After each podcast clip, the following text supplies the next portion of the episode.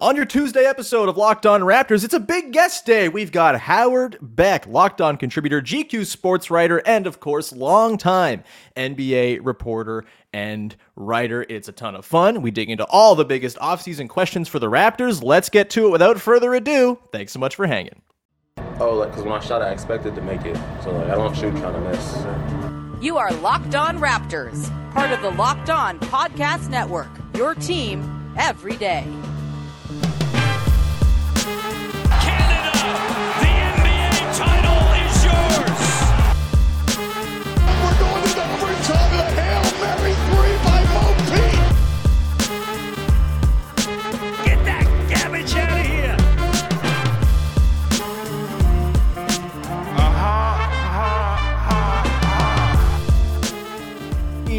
Going on, and welcome to another episode of Locked On Raptors, part of the Locked On Podcast Network, your team every day. Today is Tuesday, May the 2nd, and I'm your host, Sean Woodley. I've been covering the Toronto Raptors now for nine seasons on various platforms. You can find all my work over on Twitter at Woodley Sean. You can follow, subscribe to, rate, and review the podcast for free on your favorite podcast apps and on YouTube. You can go follow the show on Instagram at Locked On Raptors. And most importantly of all, join the Locked On Raptors Discord server. The link is in the description, whether you're listening on audio or watching on video.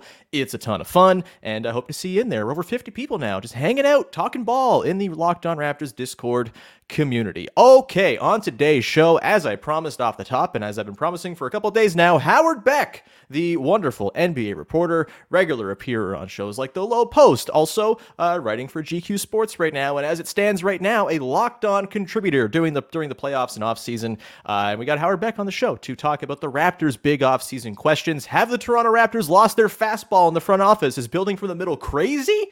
Actually, Howard doesn't think so. We're going to get to all of it on today's episode. Let's get to it now. The conversation with Howard Beck. All right, joining me now on a network where there is only podcasters who do podcasts all the time. I'm joined by the podcastingest man at the Locked On Podcast Podcast Network now. It is Howard Beck, also writing over at GQ Sports, acclaimed NBA reporter, insider. Howard, it's wonderful to have you back on the show. How are you? Uh, good morning, Sean. It's great to see you. I'm doing well. Uh, I'm afraid at some point there might be some sort of like locked on burnout uh, from the locked on listeners. I have been. Uh, I'm there. There's. Uh, I don't know. I'm, I'm. I'm maxing out my uh, my locked on minutes here, but glad to be with you. I mean, the people will uh, gladly accept a change of pace from me in their face, just yelling like a like a muppet, uh, just uh, for thirty minutes at a time. So, Let's begin here, Howard. I mean, lots to dig into with this Raptors offseason. It's uh and it's kind of by design, it seems almost. I guess that's where we can start. The Raptors front office has given themselves seemingly a very difficult task. It's like going into a figure skating event being like, I'm going to land the, the quad today. It's a really difficult thing they've done. They've got three pending UFAs, one of whom they acquired at the deadline for a first round pick going out next year. They have uh, a coaching search to undergo and, and figure out who's going to take over for Nick Nurse. They have a 13th overall pick, which is very important considering the lack of depth and lack of young, sort of shadow core talent on the roster. And then they have potential extensions or perhaps even trades for two of their three or four best players in OG Anunoby and Pascal Siakam. I guess, like, what's the perception from the outside from those who are looking in to the Raptors right now? Have they put themselves in like such a bind that they almost seem like they're out of their minds, or is there sort of a sense of, eh, it's Masai, you'll figure it out? This is when I come in and I walk the fine line between um, nuanced perspective that tries to calm a given fan base versus sounding like I'm just being completely dismissive of them. So I'm gonna I'm gonna walk this razor to say that while I understand like Raptors fans probably are very frustrated with the entire uh you know kind of scenario that you just laid out, mm-hmm. you just described most of the NBA. Yeah. Like um there are a handful of teams who know exactly who they are and exactly where they're going.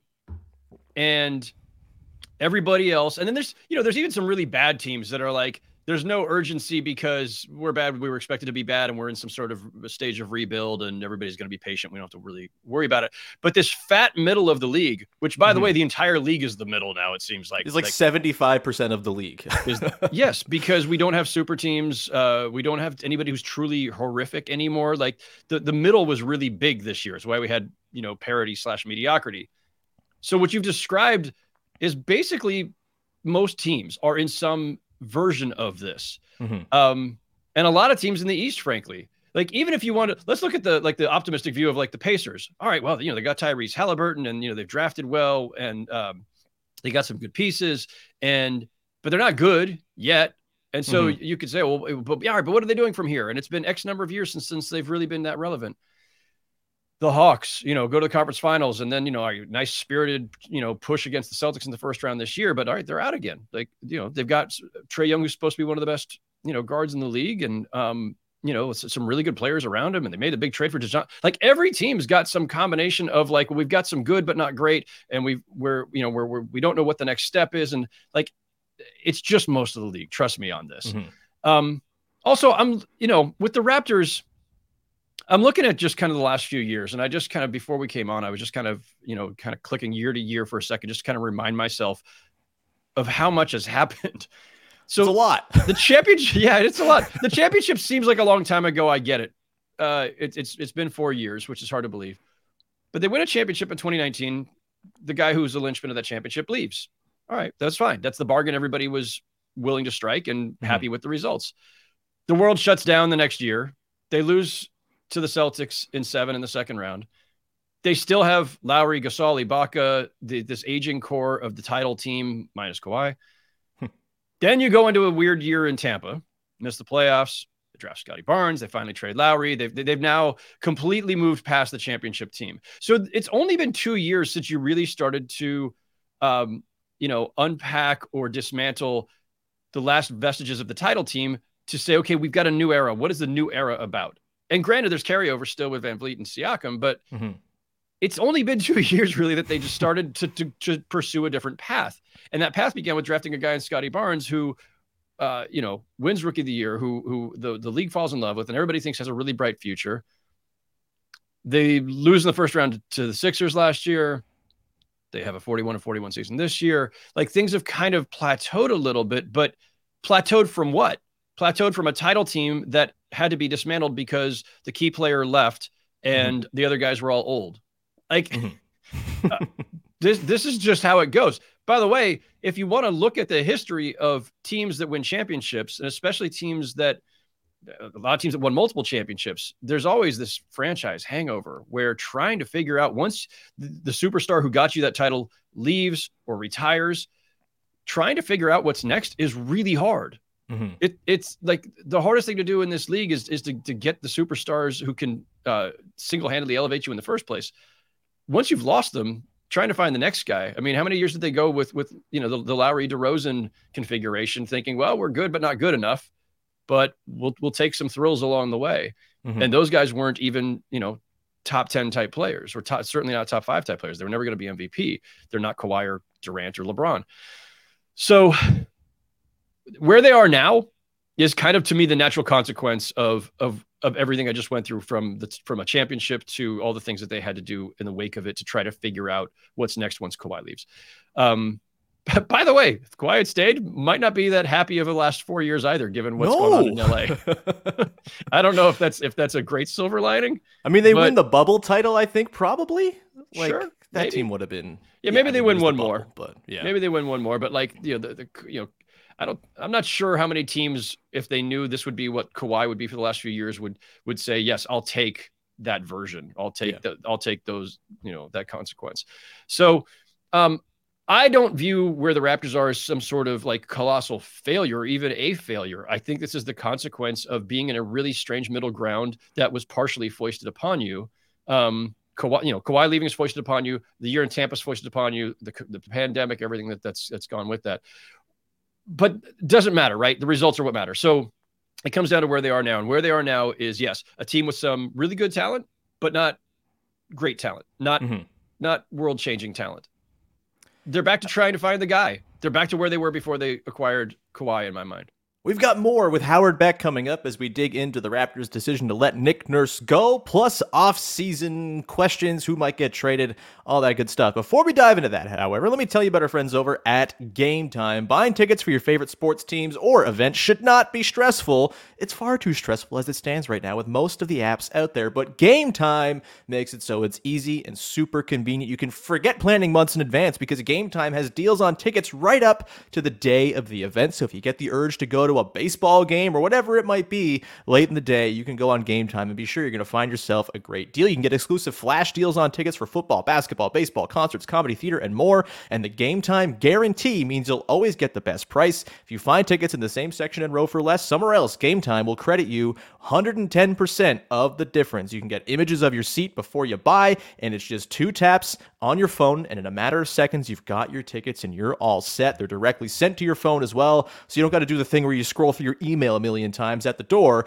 waiting and had everybody hold up the line behind you, getting all mad at you. Download the Game Time app, create an account, and use the code Locked On NBA for twenty dollars off your first purchase. Terms apply. Again, create an account and redeem the code Locked On NBA for twenty dollars off. Download Game Time today. Last minute tickets, lowest price guaranteed. Yeah, I think that makes a lot of sense. I mean, it would be nice to have Kyle Lowry or someone of his ilk around because I think if I've come to appreciate anything over the last couple of years, especially this year, it's uh, boy oh boy, Kyle Lowry sure brought a lot of impact to the table that uh, maybe was underappreciated at the time. Um, as far as this sort of building out of the middle thing, I think Masai Ujiri actually kind of got a lot of flack at his end of season presser, sort of talking about like we can build from the middle. Like the, it's not doesn't take that much really to jump from that, as we talked about, like the seventy five percent of the league morass of teams. It's all sort of trying to f- figure their stuff out. And you know, I, you know, first of all, your response is music to my ears because I, I get branded as the tos- the toxic positive person all the time for like toxic being positive. like, it's not that bad, it's fine, really. Like we're not even one Olympic cycle out yet officially from the Raptors winning a championship. We're good, um, but I, I do think you know, there's this sort of as the league has tilted more towards, well, the best way to do this is to hoard a bunch of picks, try to go to the top of the draft, and you know, get lucky and move on eh, from there, and sort of build your championship that way. I just I don't feel like it has to be that way or nothing, right? And I feel like the Raptors, if anything, they have a track record under Masai Ujiri of building from the middle successfully. Yeah. And the thing they didn't have last decade was a fourth overall pick that turned into Scottie Barnes, kind of falling into the laps because of the Tampa season and lottery luck. It feels like they're kind of in a better position to build from the middle than your typical, you know, say like the Mavericks, for example, in the years they were trying to figure things out after the Dirk the, the Dirk title and all of that. Um, I, I guess where are you at on the idea of building from the middle? I think there's maybe this impression around Toronto that it's like, ah, they've lost their fastball. They can't do it anymore. They're making bad calls all over the place. Uh, to me, this is just like them doing business as usual. Like Masai's never been a tear it down kind of guy. And I don't even know what a tear down would look like yeah. for this team because they owe a first round pick next year. You got to be real careful about what you do. It, it, just doesn't seem like a tenable thing. And I don't think you should even be trying to do that. You have good players on the roster. You have Scottie Barnes. There's upward growth potential there. You would think, you would hope. Uh, we'll talk about Scottie later. But it, it feels to me like this whole building from the middle thing seems entirely plausible. And there's proof of concept performed by the very people who run the team now still. Yeah. No, uh, they're they're they're not. They, they haven't gotten somehow dumber in along the way. Like, um, I, I get the impatience by fans. I get I get the anxiety. Um, it, it's it's understandable, and you know you, you want to see a better product out on the court. Um, you had the benefit of having a team that was very very good for a long time, and then great for one season, and the hangovers in this league are always tough. But you know, look, I, I'm I'm one who thought the Raptors should have made a bolder move at the deadline. But mm. it's hmm. easy for us on the outside to to say like, oh well, you know, spin off some parts, get some picks back, you know, start replenishing, whatever. Um, By the way, for, I was a trade OG for picks guy too. Uh, yeah. So don't worry. And I don't even know if it was OG so much as like VanVleet or Trent, you know, the guys who were sure. coming up on free agency or you know, just or just you know, even Siakam maybe. Um, mm-hmm. you know, OG's tough because like, all right, you might get a boatload of stuff back, but like, ah, he's still the kind of player you want there when you finally get the guy. Yeah, he's the guy who you regret trading for 20 years if you trade him, probably. Yeah, like not because he's going to lead somebody to a championship, but because when you finally get the guy, mm-hmm. OG is the guy you want next to the guy. Um, so I, it was interesting to me that they doubled down on, or, or you know, the the Jakob Poeltl uh, acquisition was essentially like a, a vote of confidence in the group that they had. And look, to their credit, they were much better after they got him. Yeah, they they certainly saw something there and recognized something legitimate. Uh, and and so the middle build is the middle build's interesting. I've seen teams do this um, over the course of years. The case for the the middle build, if we want to call it that, is tearing down is really hard. You know, like you, yeah, you blow it up, send everybody out for picks, all that stuff. Great, fine. Um, it can take multiple, multiple bites at the apple to get the superstar that you really need to launch the, the next era. So that, so how many years are you going to do that? Now, how miserable are you as fans mm-hmm. if your team is, you know, winning 20, 25 games a year for multiple seasons because you, you, you did the blow it up tanking model. Hi, Orlando. It, yeah. I mean, uh, or like how long? And Orlando's starting to see the outline of something good emerging, but it's taken a long, long, mm-hmm. long time. Um, you know, you could do the middle build wrong, do it badly, and end up like the Wizards, where you're just like treading water for years and years. Like I'd rather be Orlando right now than Washington in a lot of ways. Sure. Um, so there's like n- no one of these approaches is foolproof. The Thunder have just done one of the best, quickest, most underrated tear it down, blow it up, tanking rebuilds in history. The Thunder were just in the playoffs a couple years ago. People have forgotten this. They feel like, oh, they've been in tanking for no, like the Chris Paul trade, which was, you know, uh, the, the kind of the, the, last move to to kind of dismantle was like just a couple years ago. Like it's it's mm-hmm. really hasn't been that long for the Thunder, and here they are stocked with great young talent. Now, granted, they had a Paul George to trade to get a Shai Gilgeous-Alexander and all those picks. Um, they you know they they had um, uh, some levers to pull, and they weren't even levers that they wanted to pull. Right when when when uh, Russ and Paul George won out, you're just you're just doing this out of necessity. But they they did really well in in the course of doing that. But so you can do it quickly, like that's that's possible. But it's really again, it's a it's a high degree of difficulty. Um, the benefit of the middle build is you never look like a team that's completely lost in the desert and stars that are looking to either force their way out or go somewhere else in free agency are not looking at you as a hopeless case. They're looking at you and going, you know what? Me plus those guys is actually a title team. Like that's where the Nets are right now, right? In my mm-hmm. backyard. Mm-hmm. So the Nets, they, they didn't want to trade Durant and Kyrie Irving. They, they kind of had to, but they did well enough in those deals that you look at their roster now and you go, well, that's not that great of a roster, but man, a star with those guys would look really good. Like mm-hmm. so to, to, to be really oversimplified but that's the case, right? And and you want stars to look at you, and that's how the you know like that, that's how the, the Nets got Durant and Kyrie in the first place. It's how the Clippers got Kawhi and Paul George in the first place. Two teams that essentially did middle builds, right? They got a bunch of really good players. They overachieved. Everybody took notice and said, "Wow, I, I, look look at what those guys are doing. There's something good's going on there. Something something promising is going on there." And then stars wanted to go.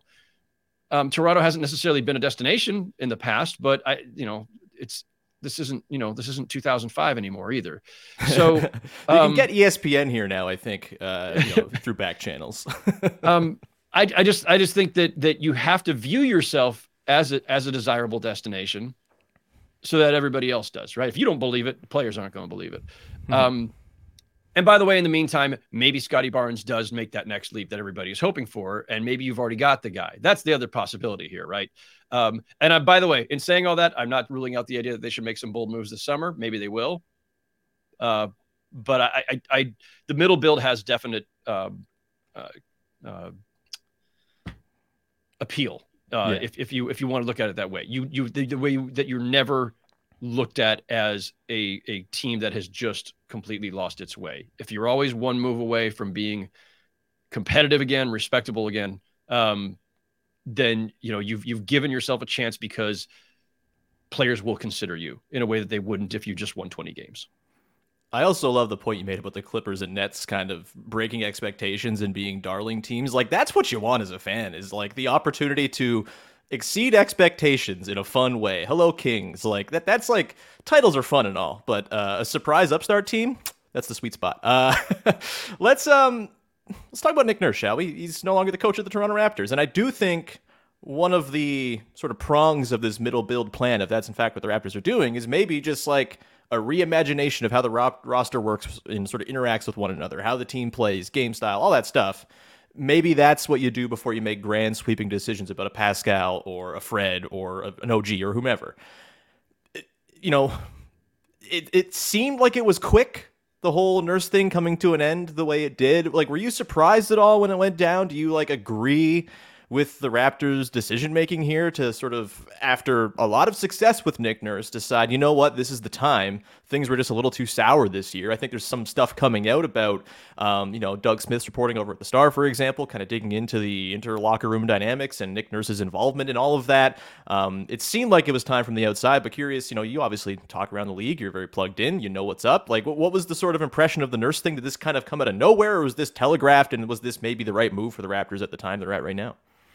It wasn't surprising um, in the sense that you know you could see the writing was kind of on the wall. There were rumblings for months. Uh, I, I, don't I don't think anybody was shocked by that. Um, you know there is a sense sometimes that that things run their course with a coach right um mm-hmm. you know if, if, if you're one of the all-time greats maybe you're, you're you're 10 15 years or if you're popovich you're you know a quarter century but most coaches at a certain point and coaches themselves will talk about this like their voice starts to lose its impact mm-hmm. and this isn't the exact same uh, this is not the exact same group that he began with but he's had some of these core key guys for you know his entirety as head coach and even previous to that as, as an assistant coach with some of them. So I, I think you know when you have kind of flatlined and you're looking for all these levers to pull it's not that nick nurse is the reason that they have had a couple of disappointing years. To me you know 99% of the time or you know 95% of the time um, when a team is is kind of you know going through choppy waters you just don't have the talent and yeah. if you have the talent, maybe you don't have the chemistry. And I think the Ra- that's the thing about the Raptors that's like been really interesting to me. Like I look at that team and I think, I think I don't think they should be great, but I think they should be a little bit better than they are. Like the mm-hmm. talent and the names on on the page suggest not not that they should be 10 wins better, but that they, you know, but they should have been a little better, right? Like they should have been more competitive. They should have had 48 a year ago, right? Like yeah. not they long have ago. To, yeah, then they should have had to dig their way out of that hole. So then you, if if chemistry is the is the issue, and that's how I view this broadly speaking. I think like the Raptors, one, you don't have. I always say this, like when you have the superstar, everybody else is in a better position, right? Nobody mm-hmm. has to to to uh, go beyond their own abilities. And when you don't have that one player to make everything else make sense, then everybody looks a little worse. Or you're counting on, and the Raptors have done this in the in the past, to their credit. You are counting on everybody totally maximizing exactly who they are and being in almost perfect sync with each other. That better than the sum of your parts kind of model, right? This ensemble model. It's really hard to pull off year after year because at some point talent matters more, and at some point somebody decides, well, we're not an ensemble. I'm actually kind of the the the, the key piece of this, you know, and, and sometimes it gets things off kilter. So if chemistry is the issue, and I think broadly speaking, to me that's what it was, some combination of that and lack of a, of one key, you know, uh, one uh, focused superstar, then you start looking at the coach like, okay, you know, if we're trying to be better than some of our parts, the coach is the one who needs to, to, to find the right balance to get that out of these guys. So to me, all of that kind of points in the direction of, okay, maybe it's just time for a new voice there. That said, I don't think anybody they bring in, um, and you know, all, all the all the names are out there, and you know, there may be others that emerge over time, mm-hmm. but I don't think that a coaching change is going to be the thing that fixes this, right? They still don't have, you know, the superstar level talent that um, makes everything else make sense. So there's a chicken and egg problem here to me, which is that they're going to hire the coach in the near term, most likely. That's usually how these things go mm-hmm. before you really know what your roster is. And maybe they do know what the roster is. Maybe they don't think they're making dramatic moves.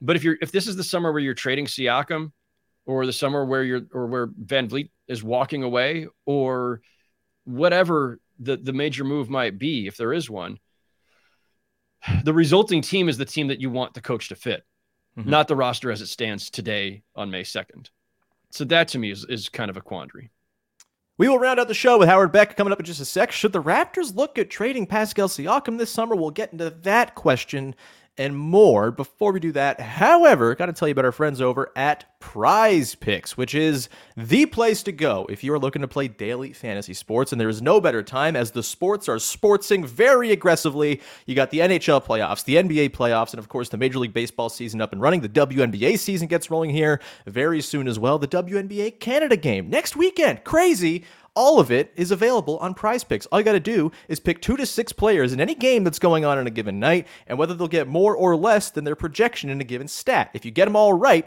you can win up to 25 times your money on your entry. That is an incredible, incredible way to go about playing your daily fantasy sports. Prize Picks, they offer every sport under the sun. I talked about the big ones, but also overseas sports, cricket, NASCAR, F1. It's all in there for you, and they are super, super easy to use. You can get your entry in in 60 seconds or less. You get safe and fast withdrawals, and they're currently operational in over 30 states and in Canada and every province except for Ontario. Download the Prize Picks app or go to prizepicks.com to sign up and play daily fantasy sports. First time users can receive a 100% instant deposit match up to 100 bucks with the promo code locked on. Don't forget to enter that promo code locked on at sign up for an instant deposit match up to $100 with Prize Picks. Yeah, and I mean, back to the sort of top where we talked about the the the way they've kind of painted themselves into this corner almost with the moves they have and their financial flexibility kind of being tied up with the three UFAs. Like, I feel like you don't set that self set that up for yourself if you don't have like an idea of how things are going to play out in the summer. Like, you don't have an idea of where Fred's leaning or what you want to do with Gary Trent Jr. And Yeah. it seems like Yak is kind of a foregone conclusion to come back. That's very nice. We all love Yak and Poeltl, but that creates fit issues potentially with uh, his best pal on the team and Pascal Siakam. And, and so you mentioned the idea of trading Siakam. Let's talk about that, shall we? Um, I will put it out there. I am far too emotionally attached to Pascal Siakam's career arc to have a clear-headed thought on this. Like he's just, you know, been covering him since he started in the league, and you know, he's just a, a player who I really, really like watching spin dudes into oblivion you know, the argument's there. The fit issue, you know, I think there's a world in which him and Scottie Barnes are wonderful fit to one another. But when you throw in a non-shooting center in the form of Jakob Poeltl, that gets a little bit more tricky. Yeah. Unless one or both of them can step up their their, their three point stroke, which I think is a thing that could happen for Pascal. He's done it in the past. He's been a 35, 36% guy in the past. He, you know, stepped up the mid-range game this season, all of that. Like I, I feel like of the two, he's the more likely to figure out how to effectively stand in the corner and make things happen from a different spot on the floor than Scottie, who I think is going to take a lot longer to figure out. And maybe you want the ball in his hands more often because he's like this visionary genius passer. Anyway, Pascal, this summer he's up for an extension. That that that's there too. Um, he could wait and see if he can make All NBA next season. He's the kind of guy who plays a lot of games. Maybe he benefits from the new rules around All NBA next year. Maybe he wants to bet on himself and see if he can get that super max. I don't think he's going to be All NBA this season. Um, you know, there's the argument that you extend him now and figure it out later and trade him while he's got more money, uh, more years on his deal. So like a contender looking around says, hey, like he's controllable. Let's go get that guy. He's got three, four years left. The other idea is maybe this is the time before his last season of his deal. Um, you go in and you just you you bite the bullet and try to get back some stuff to balance out the roster. I don't think Masai Ujiri ever ever really has an appetite for trading a good player for worse players. I don't think he has much of an appetite for trading a good player for picks, frankly. Like he's said as much, like pretty plainly. Um, so with all of that in mind, like, do you see a Pascal deal, a destination out there that makes sense for both sides? Like, it, I've had a hard time sort of piecing this one together. Um, But you know, it's certainly there are reasons to look at it as much as it might make me want to curl up in the fetal position under my desk for a little while thinking about it. I mean, I, I haven't gotten in the weeds, starting playing with trade machines and everything to just Sure. figure out like a tra- you know a Pascal Siakam destination. A smart man, by the way. Uh, Yeah, could, might consume the entire day. Um, I, you know, he's obviously a very very good player. Who, when they won the championship, you thought, wow, well, if Kawhi leaves, and you know Kawhi leaves, um, maybe Siakam steps into you know more of a lead role. Maybe he's got that that ability. And I think what we've seen obviously since then is like no, he's he's a really great you know complementary star. And you know, and he's and he's a guy who's not a year in year out star, right? He's more in that you know. Um, uh, sorry, the first name that comes to mind is like Khris Middleton, who like you know has his All Star years and his non All Star years. His, his years when we consider him for All NBA and, and years where we don't. Like he's not Sure. consistently going to be you know at, at that elite level. Uh, but there's a lot of really good things that he does, and he's a really valuable player, and he's a good guy. And yeah, you you kind of want to keep him, um, but he's uh, among their more appealing trade pieces if if they decide to truly pivot. Um, so it, it just gets back to the same philosophical question about roster building, which is, Mm. um, are you standing pat with your your basic core, just trying to be competitive and biding your time, waiting for something to happen? Either maybe the 13th pick becomes somebody really good. Maybe you found the diamond in the rough. Maybe you you find this year's, you know, Donovan Mitchell, this year's Tyrese Haliburton, whatever. You know, guys who have been picked in like you know the the uh, later part of the lottery who you know unexpectedly pop, and you're you're trying to find that diamond in the rough. Shai Gilgeous-Alexander, another one. Hmm. Um, may, maybe maybe it's Scottie Barnes. Maybe it's maybe it's this 13th pick coming up. Um, maybe maybe you win the lottery or maybe maybe that maybe the lottery balls uh you know the, the basketball guides smile on you and you jump jump up to the top four um or you're keeping you're staying the course with your guys and you're waiting to be opportunistic as they were before right mm-hmm. but a lot of the league is now in that mode I, I think not that they've all learned from the Kawhi deal specifically although that's certainly a really important data point in this but I think a lot of the league, look at what the Knicks are doing, right? Like, sure, the Knicks did try to swing for the fences and go for Durant and Kyrie four years ago, and are probably feeling fortunate that they did not, uh, quote unquote, win that particular contest. But they went that route, missed, loaded up with other guys on on on reasonable contracts, um, and since that time, you know, they've they've collected extra draft picks. They signed Jalen Brunson using cap room. He's far exceeded expectations. Julius Randle, you know, look, sometimes he's all NBA and sometimes he's, you know, a really frustrating player. But they're in a position right now where are they are they really built to win a championship? I would say no, but they've hmm. gotten fortunate and um, they've they've overachieved a bit, and here they are in the second round. Maybe they even make the conference finals. Who knows? The way that the Celtics are playing, uh, the the path may be open for the Knicks to beat the Celtics or Sixers in the in the conference finals and go to the who the heck knows? What is going on, Howard? I don't. The know. playoffs are crazy. The they're driving. So they're nuts. It's I don't. Nuts. the, I, the Celtics, I don't understand at all. Like I'm completely yeah. confounded by them. Um, but the point being, the Knicks are in a position where they don't chart out as a championship caliber team because they don't have the star uh, type talent. They don't have the marquee talent but they're in a position where they can be opportunistic. And I think a lot of teams are in this mode right now, right? The Nets mm-hmm. are just looking, biding their time, waiting for that move that they can make to consolidate some of their assets. Um, there's, you know, like there, you know, the, and there's a bunch of teams that are that are that are I think in a in a tougher position than that. But there are versions of this existing right now in the league, and I think the Raptors are in this category. There's no obvious clear path. You don't want to do the teardown. It's no guarantee of anything anyway. Your you know cap room doesn't get you anywhere these days most of the time. Um, there are some exceptions, but I think the league has decided that cap room is not the path to redemption. And so a lot of teams are now in this limbo where it's no, no, no, I'm going to, you know, keep my heels cool. I'm going to um, try to have as many players, uh, good players on reasonable contracts as I can, and hopefully stockpile some extra picks. And I'm going to wait for the next guy who's forcing his way out. I don't know what that cycle looks like this summer. I just know that it always happens.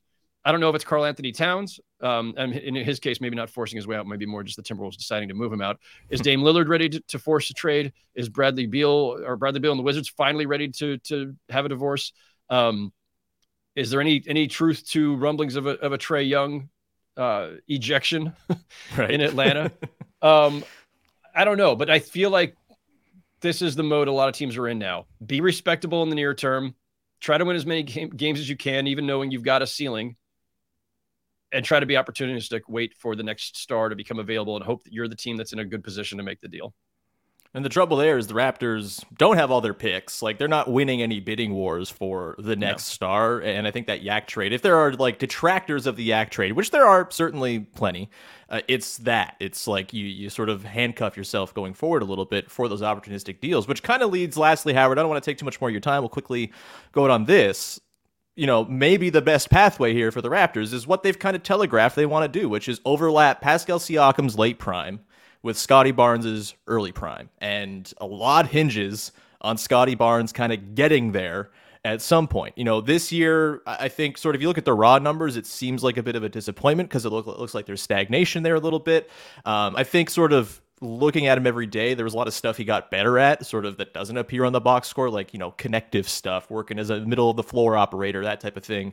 Um, his defense, I think, really kind of rounded into form in the last quarter or so of the season after the Poeltl trade.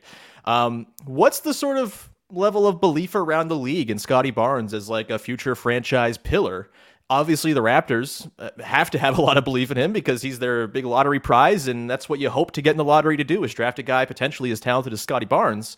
Um, is it like a, a, a, a failed doomed dream to think, hey, this is going to be the guy that carry us carries us to some sort of contention in the middle of the decade, or is it you know maybe realistic? I, am kind of curious, like what your perception is, what the league's perception is of Scottie Barnes and his ability to be that dude for the Raptors. The problem with the question of uh, you know is you know fill in the player you know, second year player who's 20, 21 years old, uh, in his case, 21, going on 22 soon this summer. Um, is this guy ready to be, you know, the kind of superstar who you can build a team around? We rarely know. Mm-hmm. We rare, like it's hard to see coming. Um, and this is really interesting too. Like this has been an interesting year. Like, and also just looking back to the to the early part of the playoffs, right? Evan Mobley just completely shrank in the moment. Yeah. And everybody's talking about Evan Mobley as, you know, he's either Tim Duncan or he's Kevin Garnett or he's a combination or he's this is that. Like, how how confident is anybody feeling about Evan Mobley right now? But that you can't be prisoner of the moment. You're looking at the mm-hmm. outline of of the guy you drafted, his skill set, his his uh, his work ethic, his character, all these other things, and everything I've heard, generally speaking, about both of these guys who were obviously competing head to head for Rookie of the Year, is that you know uh, people think incredibly highly of both of them and about their trajectory and their their willingness to work to, to get there and to be that guy but you you still just you don't know. So Scottie Barnes nothing has changed right? Uh, he's still a six nine whatever you want to call him. He's a, a ball handling forward or he's a maybe a future point forward or maybe he's a secondary playmaker. Um, but he's he's he's long and he's rangy and uh, and a good guy and you know who's who's got a certain skill set and, and, needs to, to work on some things because he's young. Um, mm-hmm. but as as soon as anybody get you know if, if fans are feeling a little bit disappointed like look no further than the other guy who was he was competing against for rookie of the year just a year ago. Um, this happens. The, like growth isn't linear uh, in this league. And a lot of guys if you look over the course of, you know, whenever, take any any sample size, last 5, 10, 20 years, look at how long it takes for the guys who we think about as perennial all-stars to have made their first all-star team.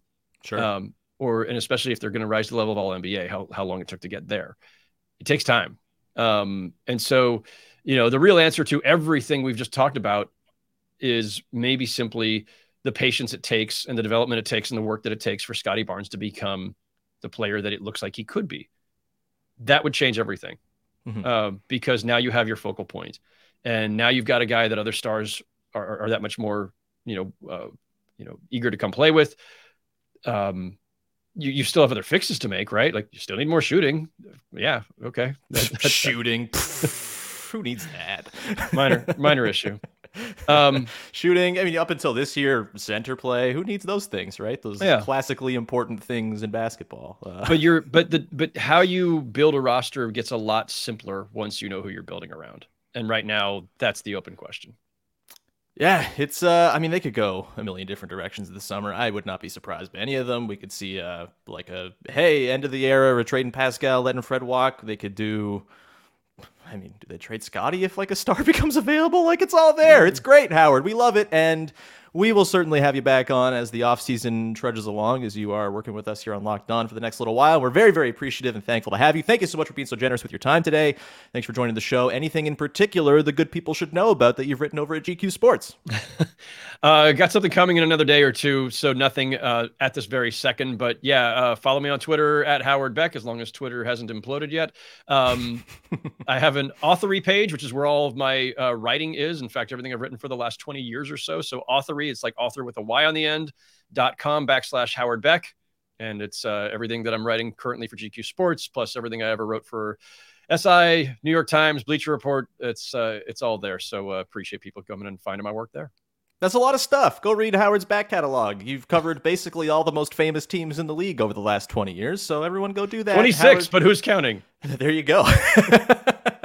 uh, awesome. Howard, thank you very much. Listeners, thank you so much for tuning in. We'll be back again tomorrow. Uh, not sure what we're going to dig into yet. That's a little surprise for you, but please go and join the Locked On Raptors Discord. Link is in the description. Come hang out. We got lots of, for the fake trade sickos who want to trade Pascal Siakam or Scottie Barnes, that is the place to drop your ideas. It's a safe place. We won't share them with the public. Come hang out in the Locked On Raptors Discord. And thank you so much for tuning in, and thanks so much for hanging. Bye. Bye.